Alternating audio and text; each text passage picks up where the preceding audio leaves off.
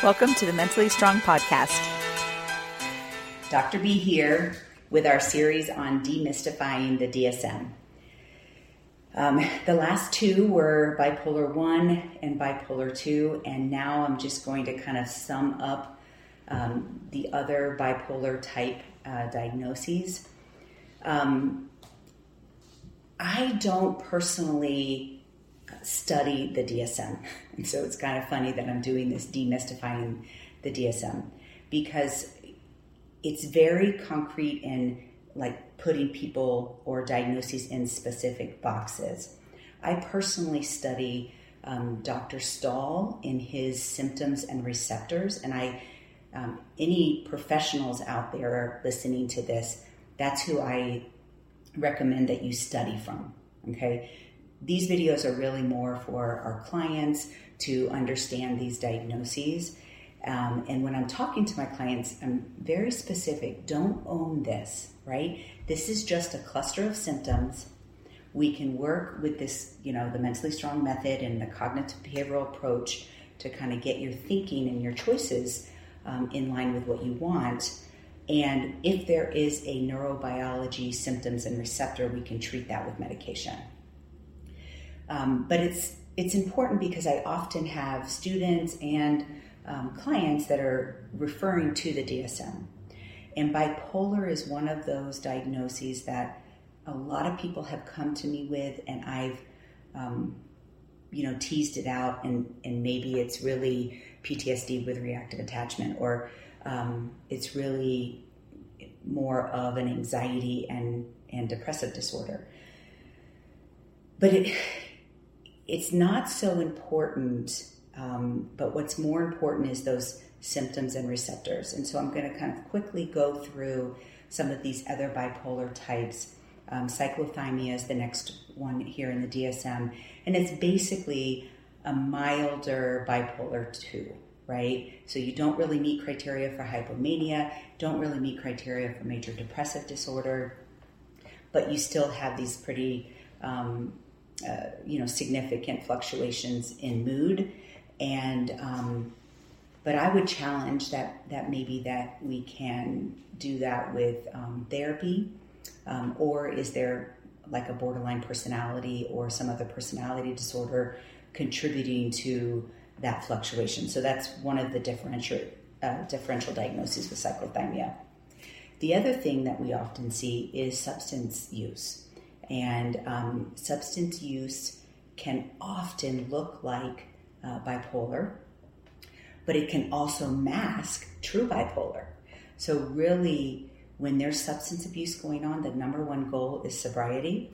And there's actually uh, several mental health clinics that won't treat someone's mental illness until they have um, become sober. I actually will treat uh, the mental illness while I'm trying to uh, encourage sobriety because I think it would be very difficult if I'm severely depressed to stop using my substance if I can't get treatment for my depression, right? So there's two um, schools of thought on that, but substance abuse can always, always, always complicate the diagnosis um, and often can look like uh, bipolar. Um, also, you can have a, a fluctuating mood disorder secondary to a medical condition. And so, the first thing um, I tell people, um, especially if they're coming in at 50 years or older with their first significant mood disorder symptoms, I'm really, really looking hard at is there a medical reason for this? Because uh, most uh, mental health conditions start in you know uh, childhood, teens, twenties, rarely early thirties. After that, if there's no mental health history and then someone has significant problems, let's look really closely at medication that they've been prescribed. Steroids is a, a big culprit. Um, I've had several people who have post steroid mood disorder that looks like bipolar. Um, and sometimes we, we do have to treat that for a period of time. And, um, and sometimes it can take six months to a year post steroid use to kind of feel um, stabled out from that. So uh, anytime someone is not presenting, that is presenting with some other medical conditions, look at the medications that they're on, as well as um, any kind of neurological or inflammatory conditions can actually present as mood problems. Um, and then we have the bucket of unspecified bipolar that, you know, and I actually use this diagnosis frequently because I don't know. I had I don't know the client well enough to say for sure it's bipolar one or bipolar two. Um, I'm actually you know possibly looking at a prodromal schizophrenia type thing, and so oftentimes when you see this you know kind of bipolar unspecified, is we're saying that there is a significant mood disorder, but we haven't been able to really pinpoint it yet, and um, that's that's there in the DSM, and then it just kind of goes through in, in trying to show you all these little boxes of additional um, modifiers on that bipolar bipolar with psychotic features bipolar with melancholic features bipolar with catatonic features. Um, and and we like to get to that point but i can tell you typically in the first three to six months i can't be that specific.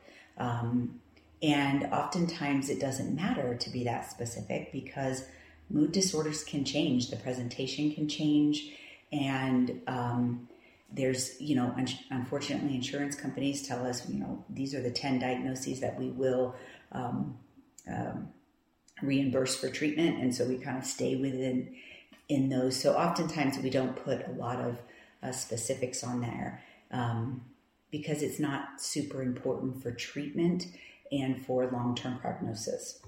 Uh, so that is the uh, bipolar series. Thank you for listening. If you would like more information, visit our website, www.mentallystrong.com.